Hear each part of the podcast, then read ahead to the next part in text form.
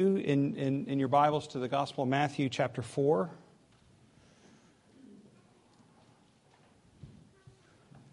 We're beginning in verse twelve today.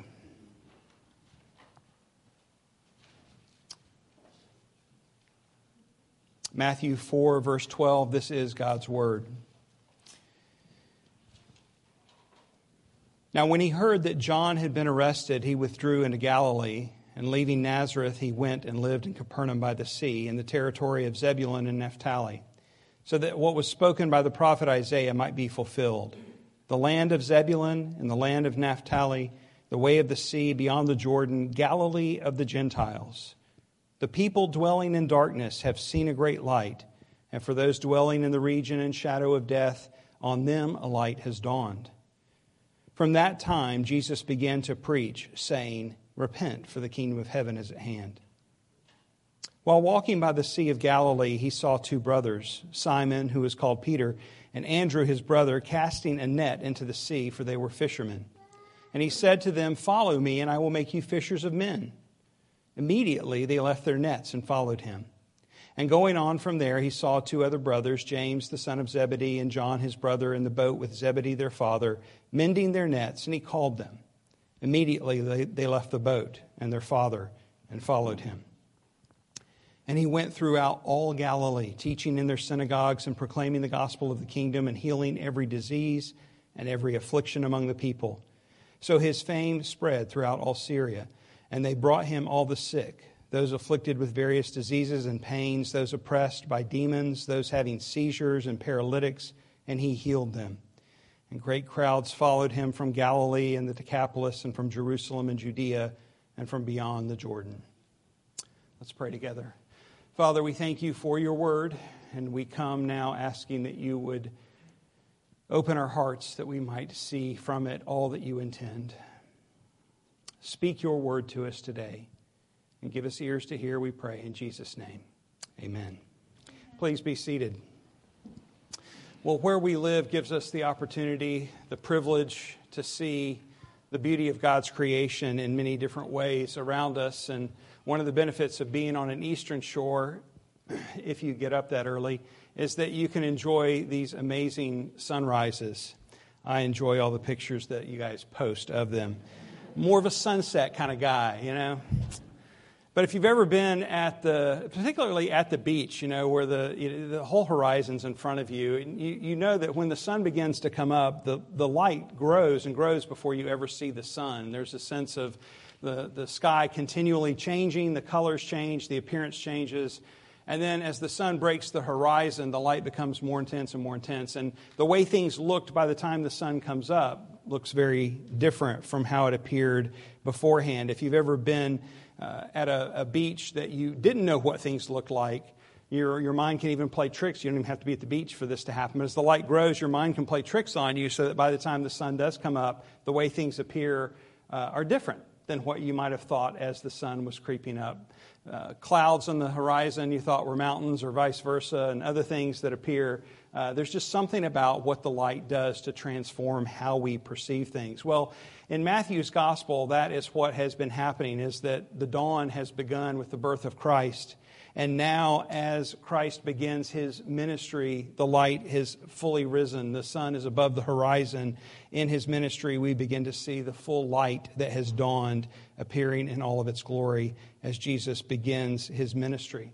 That is the, the picture that Matthew uses, and he's referring to the prophecy given in Isaiah that, uh, that, that Christ fulfills in his coming. We've already picked up on the fact that Matthew's, that's, this is one of his big things. He wants us to see, his readers to see, how Jesus fulfills prophecy, that Jesus is the Messiah. So this is another example using the passage from Isaiah. Light, however, is not something that's unique as a metaphor to this particular passage. It's used throughout Scripture along with darkness as instruction to help us understand our spiritual state. In Ephesians five, verse eight, we read, For at one time you were darkness, but now you are light in the Lord. In Colossians one thirteen, He has delivered us from the domain of darkness and transferred us to the kingdom of His beloved Son, in whom we have redemption, the forgiveness of sins. So our spiritual state before salvation is one of darkness. We we can't see. We can't understand the light. We don't perceive. We don't uh, understand. We're opposed to it. That's what Jesus said in John three. He said, and this is the judgment. The light has come into the world, and the people love the darkness rather than the light, because their works were evil. For everyone who does wicked things hates the light and does not come to the light, lest his works should be exposed. But whoever does what is true comes to the light, so that it may be clearly seen that his works have been carried out in God. So that is, until God intervenes, breathing new life into us, the darkness is where we remain. Jesus has come as the light of the world. And upon his arrival, that light began to permeate through his ministry, through his teaching, as we begin to see in this passage. In the coming of his kingdom on earth, we see the arrival of this great light. Isaiah says, on them a light has dawned. I mentioned that his light shines through his teaching, through his preaching, through miracles, through his acts of mercy. Later, through his redemptive work on the cross, it becomes brighter and brighter. The light increases and increases, much like the dawning sun, so that those who are his are drawn to him. And we see in this passage the beginning of that, as well as his first disciples are called. So look now in verse twelve as Matthew begins to set the stage of Jesus moving from his hometown of Nazareth to this town known as Capernaum, which is on the Sea of Galilee. This town was one that was maybe unlikely uh, for Jesus to serve in his ministry. Many would have expected him to serve in Jerusalem. That would have been what the religious people certainly would have had in mind. The impetus for the move, Matthew tells us, is that he got news that John the Baptist had been arrested. Now, he doesn't tell us why that was a reason, but we can kind of get the inference that's being made here, in the same way that Joseph Uh, received news of Herod, he received news of Archelaus, and uh, providentially God used these things through wisdom to guide him, to lead his family to safety. It certainly was not fear that motivated Jesus to leave Nazareth and go to Galilee. We never see that in Jesus. In fact, he would continually say, when threats came, that he, as he would move on, sometimes just walking out of crowds, my time has not yet come, my time has not yet come. Yet when his time came, he didn't walk away. He didn't run in fear. He simply knew that his time had not yet come. And so in wisdom, he moves his and begins his ministry in Galilee. But as the text unfolds, we see that it's more than simply that, because the Father is sovereignly orchestrating all of these events to fulfill the prophecy that was spoken of about the Messiah by Isaiah. So Galilee is this uh, region uh, north of Jerusalem. At this time, it was a kind of a bustling collection of villages. Historians tell us that many of the villages had fifteen thousand people or more, so it was very densely populated. It was diversely populated, people from all over. Because of the highway systems, there were trade routes through this area. People could come and go and settle in this area. Again, this is in contrast to what one might expect, that Jesus would go to Jerusalem to conduct his ministry. No, instead he goes to what might be considered the outskirts, the sticks, the fringes, because that's how Galilee was seen. Much like Nazareth, can anything good come from Nazareth, right? Galilee is seen in a similar way. And if you've ever lived in the fringes, or like me, if you're from the fringes, you know the derogatory statements that can come from being from a certain town or a certain village. This is the way Galilee was perceived. So as we've seen in Matthew's gospel, he points us to the prophecy and how Jesus fulfills it. This comes from Isaiah chapter nine. He quotes it there. The land of Zebulun and the land of Naphtali, the way of the sea beyond the Jordan, Galilee of the Gentiles. The people dwelling in darkness have seen a great light, and for those dwelling in the region and shadow of death, on them a light has dawned. So he references the two tribes by name, Zebulun and Naphtali, to indicate the general area of which Jesus begins his ministry. You can go, not now, later, to Joshua chapter eighteen and nineteen and see how all the tribes were allotted or apportioned land. Uh, they were given instruction what they were to possess. You may have a study my study Bible with the maps in the back. Again, look at it later. Uh, but it will visualize. If you're more like me, I like the visualization. I like to see it with my eyes. And there's uh, often maps in the back of study Bibles that will show you how the land was apportioned. And you'll see Zebulun and Naphtali right up there next to the Sea of Galilee. So Isaiah uses these two tribes to signal this general area north. But it's much bigger than this area proper. That wasn't the point of his message. It was the general area. Because he adds to that description, Zebulun and Naphtali, these descriptors, the way of the sea, which would have been the land all the way to the west toward the sea of, uh, of the Mediterranean Sea, and then beyond the Jordan all the way to the east. Galilee of the Gentiles, he calls this. So think of that entire northern Palestinian re- region, uh, lower modern-day Syria, upper uh, uh, northern part of, of modern-day Jordan, all the way over to Lebanon. And, and that, that there was this whole area that was considered Galilee. And it was called uh, by Isaiah here, Galilee of the Gentiles. It signals something about the land, that it was diverse. Not because... Simply because of the trade routes. That was part of the reason why it was so diverse. People could come and go and move and settle into this place. But it was also diverse in part because the people had not driven out the pagan nations that lived there when they came into the land, which God had specifically instructed them to do. And we understand the reason why. In Judges, the first chapter, we see in verses thirty and thirty-three, both Zebulun and Naphtali called out for failing to do this. So part of the diversity that's here is this very reason that they failed to do what God told them to do. This is where Jesus chose to center his ministry. This is where Jesus to, chose to begin, to launch, to spend the, the, the majority of his ministry years here in this particular area. Something very different than what the religious people would have expected. Yet while we know that the gospel came first to the Jews, it was also for the Gentiles. That wasn't an add-on. God didn't change his mind. It wasn't a, an addition. It wasn't a two point oh. It wasn't a plan B. This was God's plan from the very beginning, that the gospel was for all nations, all peoples, because everyone dwells in darkness. Everyone who lives on earth lives in the shadow of death. That the gospel or the kingdom of God was for the whole world, we can go all the way back to Genesis and see in Genesis twelve when God called Abraham and said to him, "In you all the families of the earth will be blessed."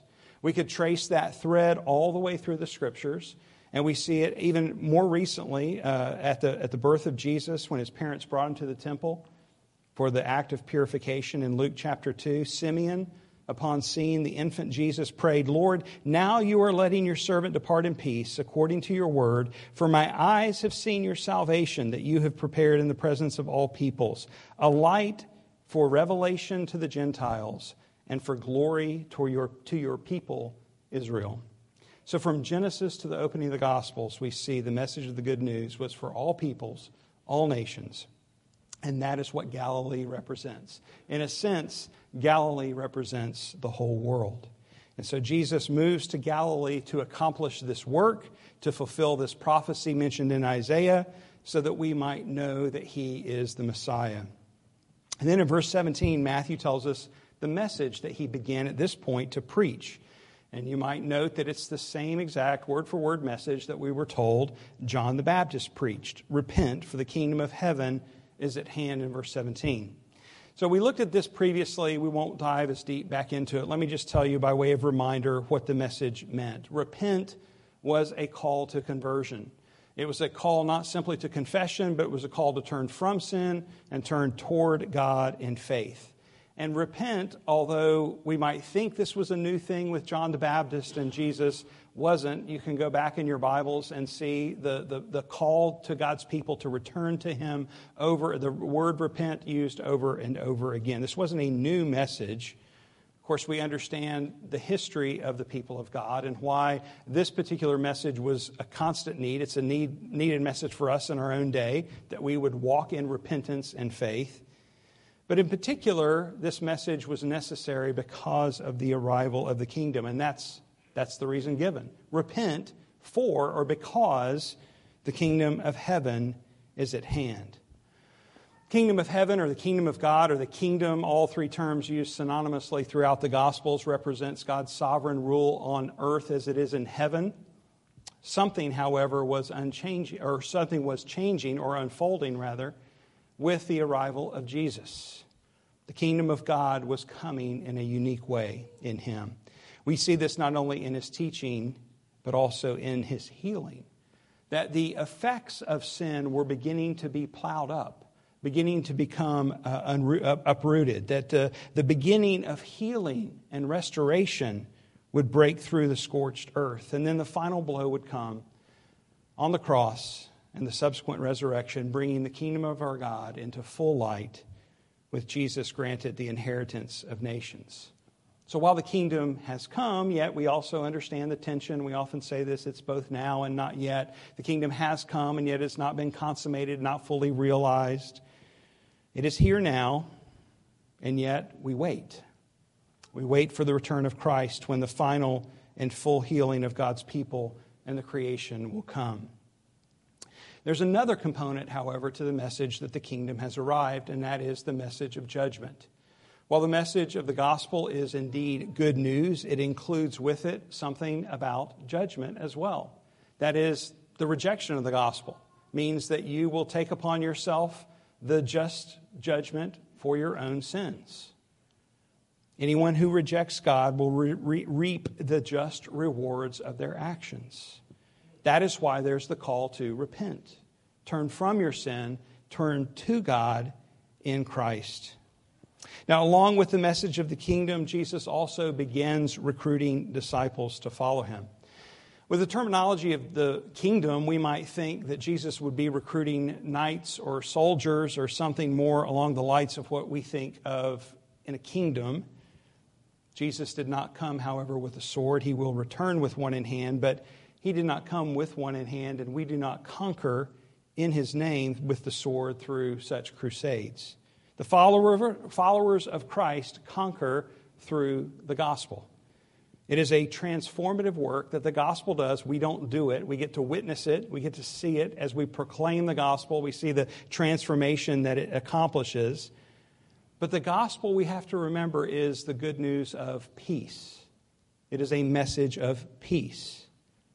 That's what Ephesians six fifteen tells us. Think in mind there, the context in Ephesians six, right, talking about spiritual warfare, the armor of God, where we might think the most likely nature to talk about fighting and force and power would be, there, in that context, it is called the gospel of peace. James, who describes the gospel as a harvest of righteousness, if you think of what is righteousness, how is righteousness produced? Righteousness comes by faith. Clearly talking about the gospel here, a harvest of righteousness. It says a harvest of righteousness in James three eighteen is sown in peace by those who make peace. We don't like this. We like to do things by force, by power.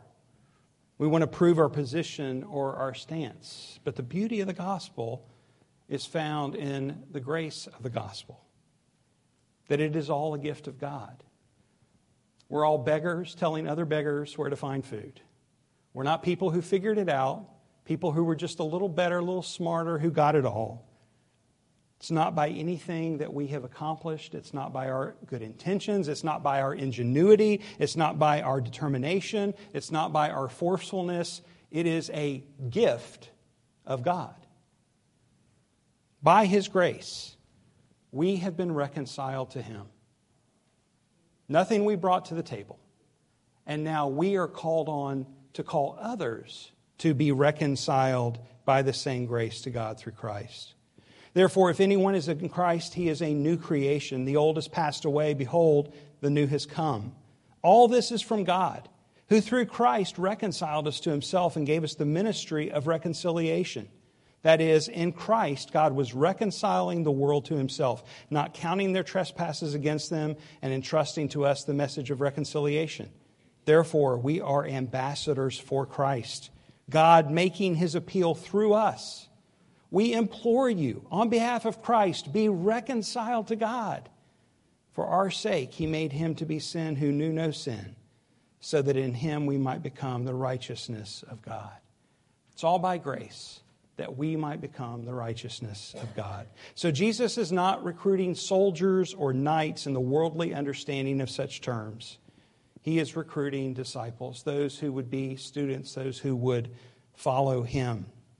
In the historical setting of Jesus' day, the disciples, uh, Jesus wasn't the only one to have disciples. We saw John the Baptist had disciples. Other rabbis had disciples. And the means of teaching was literally through the context of life. They followed their disciple. They learned while following. They learned along the way. So in verse eighteen, we see Jesus call these two brothers, Simon, who's called Peter, and Andrew, while walking along the shore of the Sea of Galilee. They're uh, using their nets. They're cast, there's cast nets. They throw them out to capture the fish and draw them in. And so Jesus says to them, I'm going to make you fishers of men. Gives them this kind of mini parable, this little metaphor that they, as fishermen, could easily understand what he was calling them to. Every culture, every period of history, there is a battle for the souls of people. There is a battle to capture the hearts of people. Everyone's heart worships something or someone or is aligned with some interest. In our world today, it may be something in popular culture, singer, band, an actor, an actress, sports figure. It may be something in the political realm. It may be just some cause or concern that we get caught up in. And it isn't just young people who are caught in the nets of these things. All of us are vulnerable. All of our hearts can be captured by something. And the way that we can figure out what our hearts have been captured by is what we think about most, what we seek out more of, and what we speak about the most. Who or what has captured your heart will dominate your thoughts, your attitudes, and your actions.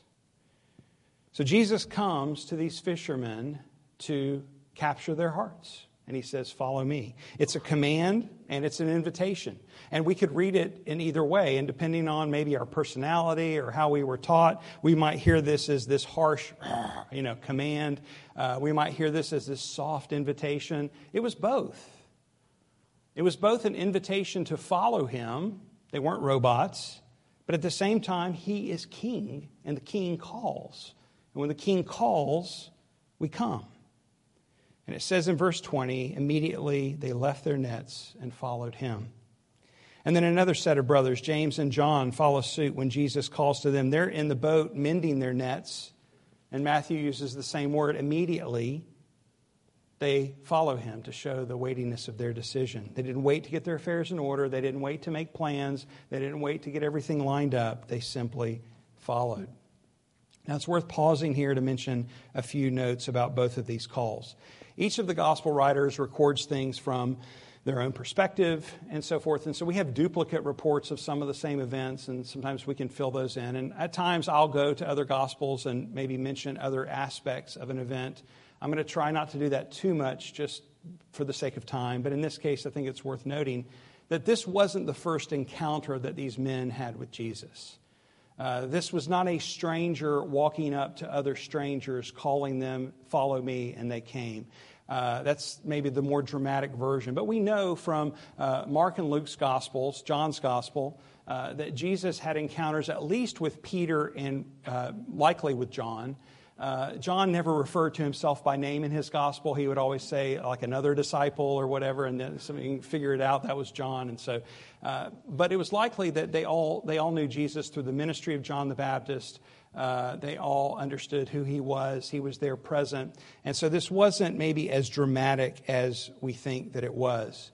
But it was at this point that he calls them to come and follow me. And it was at this point, knowing who he was and what he was calling, that they left behind their vocations, their jobs, and followed him. The other thing that may cause us concern is that James and John uh, left their father. And in this account, it just says that. It just says they left their father and followed Jesus. But in Mark's gospel, we find out that they left their father with his hired hands, that Zebedee had a whole business, a family business. He had staff, and that the brothers were not leaving their father destitute or abandoned in his work. Uh, yet, with both of these clarifications, this was still a bit, still a big deal. I'm not trying to take away the weightiness of it, just kind of fill in some of the holes that the, they, they did consider their father, um, that they did know Jesus beforehand. But still, the call was serious. It involved great sacrifice. It was life-altering, not only for these men, but for their families as well. And so the question arises, are we willing each and every day to leave behind houses and money and land to continually follow the King who calls? In verses twenty-three to twenty-five, we get a snapshot of what the ministry of Jesus looked like as it began to unfold that first year. We're told he went throughout all Galilee. So Jesus moved around quite a bit, and he did three things primarily, Matthew points out: teaching, proclaiming the gospel, and healing. So here Matthew distinguishes between teaching and preaching, and there is a difference. All preaching should include some teaching. There should be some instruction. Uh, but I think that we would not say that teaching is preaching, although we've probably all had a teacher who seemed to preach, whatever was their topic that they were an, an evangelist for. But preaching is proclaiming or announcing, or to use an older wor- word, heralding, right? It is proclaiming the good news of the kingdom. It is announcing and describing with both heartfelt delivery and intention to move people, right? It isn't a, a bland call. It's not a. It's not just handing out information. There is passion, or should be. Yet preaching should never be manipulative. I would argue that biblical preaching should never seek the interest of the preacher. That would include manipulation, but it would also include vindictiveness, pettiness, gossip, or some kind of personal agenda. I would go further to say that preaching should not seek to be entertaining. That is, the motive should not be to entertain, yet preaching should not seek to be boring either. I said a story at Peter's funeral on Friday about when I my last visit with him. He was fairly quiet in the bed. Kathy and I were visiting together, and she was telling me that This, this was on a Wednesday. It was the Wednesday before he died, a week before he died. She said the previous Sunday, she said he was able to go to church. They were able to get him in a wheelchair and take him to church, and she was excited about that. She leaned in. She goes, but he slept most of the time. And from the silence, Peter pipes up, I found another pastor who could put me to sleep. So preaching is not supposed to be boring. I so appreciated Peter's honesty. Preaching is not supposed to be boring. It's not supposed to be entertaining either. There may be at times where preaching is boring, and you as the listener need to apply diligence to listen. There may be at times where we laugh in a sermon. Pre- preaching does entertain us. It's not intended to be boring, but it doesn't seek to be either. The teaching that Jesus did was primarily, it says, in synagogues. This was normal. It was ordinary for people to teach in synagogues, although he certainly taught in other ways. We see this with his disciples along the way through life in the context as they sat, as they rose, as they walked along the way.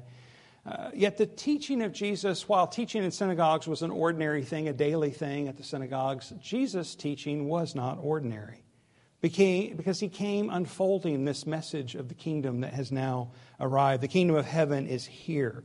And he began explaining how all the prophecies, all of these things that the, the Jewish people had read about for years and years and years, how he was the fulfillment of these prophecies. Teaching is instructive. That is, it offers new or additional information, but it is also corrective. It clarifies misunderstood information. And we see in the teaching of Jesus that he did both. The healing was the third component. I think this was beyond our comprehension. The fact of what Christ did in healing is really beyond what we can understand. One of the things that's clear from Matthew's description is that it was vast. He went all over. All kinds of people with all kinds of ailments came to him, but it was also life-changing. See, the reason I think we can't comprehend it is basic medical care is so available to us that we don't, it's not life-changing to go to a doctor and to get a, a wound bandaged, or to get some medicine for pain, or to get an antibiotic to get over a sinus infection or whatever. It's just kind of ordinary. We we, we just kind of expect it. Uh, we take it for granted. But in this day and time, both the understanding of medical care, which was almost non-existent compared to modern-day med- medicine, but it was certainly unattainable by the ordinary person. And again, Galilee represents the sticks. These would have been more and more people that did not have means. And so they lived with their sicknesses. They lived with their pain. They lived with many things that we might consider mundane. And so for Jesus to come and heal all of these things was life-altering, life-changing. The healing was both physical and spiritual. Now, we do know that at this time in history, there was an understanding that some things that we now know are physiological were attributed to demon possession, uh, things that can be uh, strictly physiological. But we see Jesus do both. We don't have to relegate that category away. Jesus clearly cast out demons. He was demonstrating his power as the King who has come, the power to speak over physical bodies and bring healing, restoration to physical bodies, as well as over the spiritual realm, to tell demons to flee, and they fled. This was his power on display in this ministry that he began here. The threefold ministry of Jesus, teaching, preaching, and healing. This was the unfolding of the kingdom to come. So the kingdom of God came with the explanation of the nature of the kingdom. It came with the proclamation of the good news of the kingdom. And it came with power displayed through the healing of bodies and domination of the spiritual realm of the kingdom of God over the kingdom of darkness. That is what we see here in the ministry of Jesus unfolding. This preaching and teaching, and especially the miraculous signs, the healings, worked to draw people to himself. So it says that his fame spread throughout the entire region. But Jesus didn't come simply to be well known. Jesus came as the light of the world, to shine for we who have walked in darkness, who have lived in the shadow of death. He came as the light to overcome the darkness, that we might be saved out of it, that we might be delivered from death or from the grave. The table that is set before us is the table of the Lord. It is the table of his kingdom. And this meal declares that the King has come, bringing the kingdom with him. His redemptive work is finished. He is now making all things new. And the end result will be realized upon his return. So in this meal, we see a testament of his sacrificial death in our place, that he was crushed, that his blood was poured out for us. Yet not only do we proclaim and remember his death in this meal, but he comes to us, feeding us spiritually through this means of grace. He nourishes us in the truth that our sins are forgiven. He feeds our souls with the knowledge that we are the children of God. He satiates our desires in the reality that no one and no thing can separate us from him. So for all who are by faith, come to the table. Come with great expectation that he will meet all of your needs according to his riches and glory. Come to him that your emptiness may be filled. Come to him that your heart may be cleansed and your mind renewed. Come to him that your soul may be captured by his perfect love, casts out fear, by his peace that is beyond all understanding, and by his lavish grace that knows no bounds. Let's pray. Father, we thank you that you sent your Son, Jesus, as the light of the world to overcome the darkness. Lord, we couldn't do it. We were dead in our trespasses and sins. We couldn't see. My prayer is today, Lord, for anyone that is in that state, that you would open their eyes to see that Jesus is the light of the world, the Savior who has come and done for us what we could not do for ourselves by dying for our sins, by obeying perfectly the law in our place, has now redeemed us back from the curse of the law, sin and death. Lord, we thank you for what Jesus has overcome. And as we come now to the table, would you cause our hearts to be made glad for all that is ours in him? Perfect love that casts out fear, peace that is beyond understanding, absolute, steady assurance that nothing can separate us from you. Would you strengthen our hearts and make us glad in this today, we pray, in Jesus' name.